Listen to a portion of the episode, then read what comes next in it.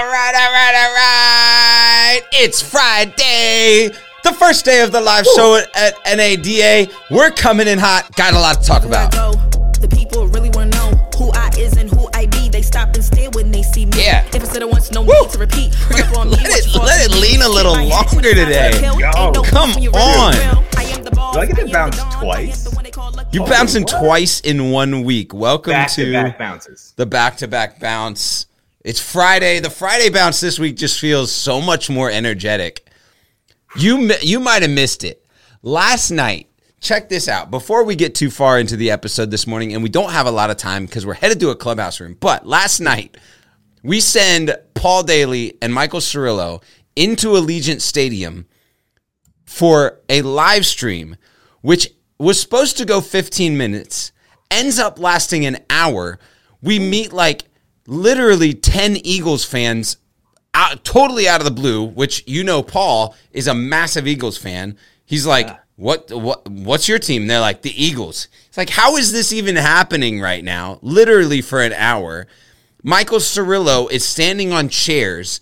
People are getting stickers. We got a sticker counter literally coming up on the live stream I love it. like you know how uh you know how uh like the threes counter on E Yes. ESPN like we're Yeah, doing yeah. one sticker has 13 Another stickers one. 17 another one right? It was just it was everybody on the east coast everyone who's streaming it. We we were all sideways. All of us wanted to go to bed. They're in Allegiant Stadium. They're on something. We'll call it it. We don't really know what it was. Uh Yeah. but yeah just so much energy around automotive. Man, dude, I've been watching some of these live streams and you know, in some ways it's it's alleviated the FOMO, right? Yeah, yeah. So I'm like, I'm here at my house, I'm like, oh my God. In other ways, it's made it worse, to be it's like, honest. oh Because then I'm watching it, I'm like, I want to be right there. Let's go. It's absolutely nuts, right? Yeah, and last night you and I got a photo of we designed. So if if you don't know, uh, Ben and I are working on this project uh, called Auto Genius, and we've got a membership community of marketers, uh, AutoGenius.io. But Ben and I earlier this week designed a shirt that we're that we sent to all of the Auto Genius members out there, and we get a photo with that shirt, and we're like, wait a second. So the people who designed it and ordered it, it's like Aren't- it's out in Vegas, and we don't have the shirt. So Exactly. this this is this is the FOMO that is that is realized by us today. Hey, just a couple of housekeeping notes. If you want to follow along the automotive State of the Union uh, live streams today, follow at asotunada.com. You can check out all the live streams there or at ASOTU across social media platforms. We also have a Twitter account as of this morning, which Let's go. Keep that quiet because it's going to get really sideways really quickly. We're going to have probably the most fun over there. We've got a writer that is excited about uh, just having some fun on Twitter, starting conversations across automotive. Uh, so, Ben, I know you're pretty pumped about that. I'm so pumped, man. I think automotive and Twitter were meant for each other. And what's wild to me is that this isn't is this hasn't happened sooner. Like, Right. God, man, I've been Well, craving, Yeah, craving. when you say that, it's with automotive, the change is so quick. And Yeah. and the way that we converse is very I'll call it like avant-garde, right? The way that we just have conversations in automotive is very quippy, is very one line, one hit, you know, you know, back and forth, jabbing at at ideals and ideas. And I think that I think that you're right. Someone curating that conversation is going to be really good. So hopefully we How can do does that. Elon Musk Right. have Otto, right? However many followers he has, and and we're not there. We got to be there. We're, going to be there. Good, good. go. Also, one more thing. There was a DeLorean at the NADA show. Cool. And not just that, but they had Marty McFly, a guy that looked exactly like Marty McFly, standing next to the DeLorean. I don't know how they found him. They might have brought him like blast from the past in. Maybe it's a real time machine. I'm not really sure.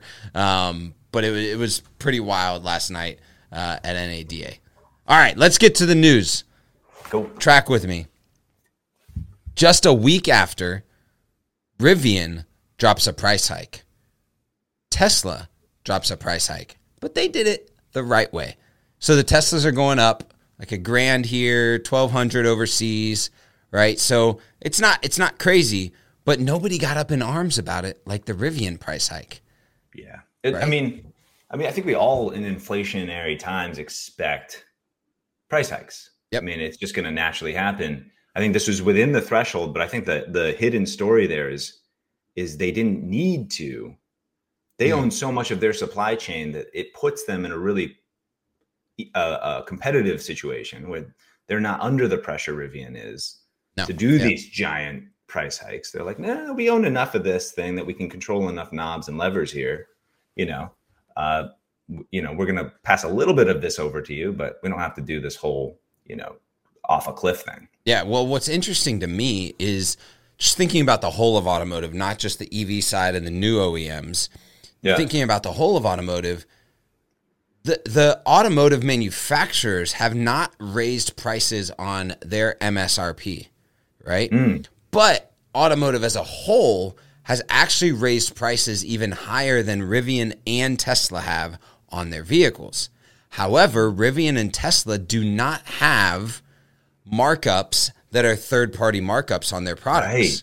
Right, right, right. So they're just taking advantage of market scale, but the visibility of it is not global, similar the way that re- retail automotive comes.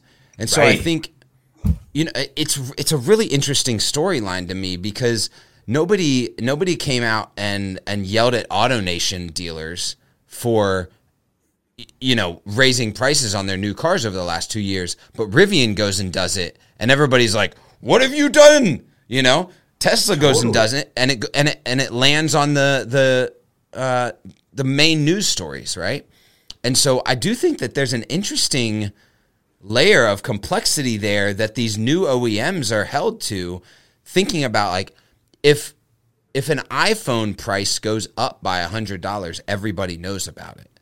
Right. Right? But if the price of milk goes up by 20 cents, you don't know about it until the average price of milk is so high that inflation matters. And that's right. the way that retail automotive has has dealt with this. Nobody nobody started reporting on the price hikes until we started to get quarterly reviews. But the way that price hikes with Tesla and Rivian happen are like other retail mm-hmm. brands that are set price manufacturing. So I have never thought about it, but dude, I think the other thread that you're bringing up, which is interesting, is just the you know manufacturers have to do a price hike in order to create negotiation down. Mm. Right. Yeah. So a price hike is like, oh, what, I mean, everything's going for MSRP now, maybe over, right? right? But typically, you go, hey, we got to raise that up, and then we know we're going to knock it a little bit down. I think that's actually another piece of this is that, well, you know, everybody's price tolerance to non-negotiation with either Rivian or Tesla. You're like, cool, I'm locked in at that price. Great. That's the expectation. And then all of a sudden they're like, no, actually it's this price. Yeah. Like, uh, you know. Yeah. And I think the other thing, Rivian was doing that to people that had already locked in. That that was the biggest deal, no right. doubt. Yeah, Tesla's yeah. going future orders, which I mean, w- when you order, you expect to get the price that you that you expect, right? And so it's yeah. setting expectations, communicating clearly, and all that. But speaking of going up, stop. Mm. Segue time. This morning, good news in markets. The Dow is up over 300 points on news that uh, talks in Russia and Ukraine could be coming to some level of ceasefire close. Vladimir Putin was saying that certain positive shifts ag- around uh, those talks have happened, and uh, and everybody's looking at the University of Michigan Consumer Confidence Survey, which is set to come out today, um, mm. expected to nudge actually even higher which is crazy because consumer confidence has been at an all-time high, which means which means what they're expecting is consumer confidence is going to raise in the midst of turmoil. Crazy.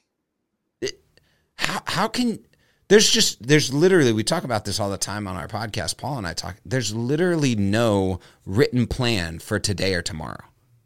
Right? It's no. just everything is changing at the speed of now. Yep, everything's real time. Everything's like, you know, I, just don't believe any any sort of like, uh, yeah, it, it's like not. It's awesome that the market's thinking about this, but even in that sentence, right? Yep. And forward looking, the market feels like uh, everything's gonna. Uh, we'll see. You know what I mean? Like we'll see by four o'clock today how how things really go. You know what I mean? Like hour exactly. by hour. Exactly, yeah. exactly. Well, we didn't get to talk to the last thing. We've got to get going because we're a little bit late today. But uh, the Auto, AutoNation CEO, you can check it out in the show notes, just kind of noted that uh, the shift in the buying process has to happen for a new buyer, for an EV buyer. Maybe we can talk about that at another time because uh, I know that you've purchased an EV even uh, from a retail franchise dealership. And I think that the buying experience is probably something that has to be uh, adjusted or at least paid attention to for a new set of buyers that are early market adopters. Totally. And maybe we can bring it up in all things used cars. I think that's good. So if you're listening live or if you didn't catch this, head over to uh, Clubhouse because we're heading to all things used cars with David Long and a whole host of automotive troublemakers. Thanks, Ben, for coming on, filling in for Paul J. Daly this week. We'll see you around NADA. Let's go. Let's go.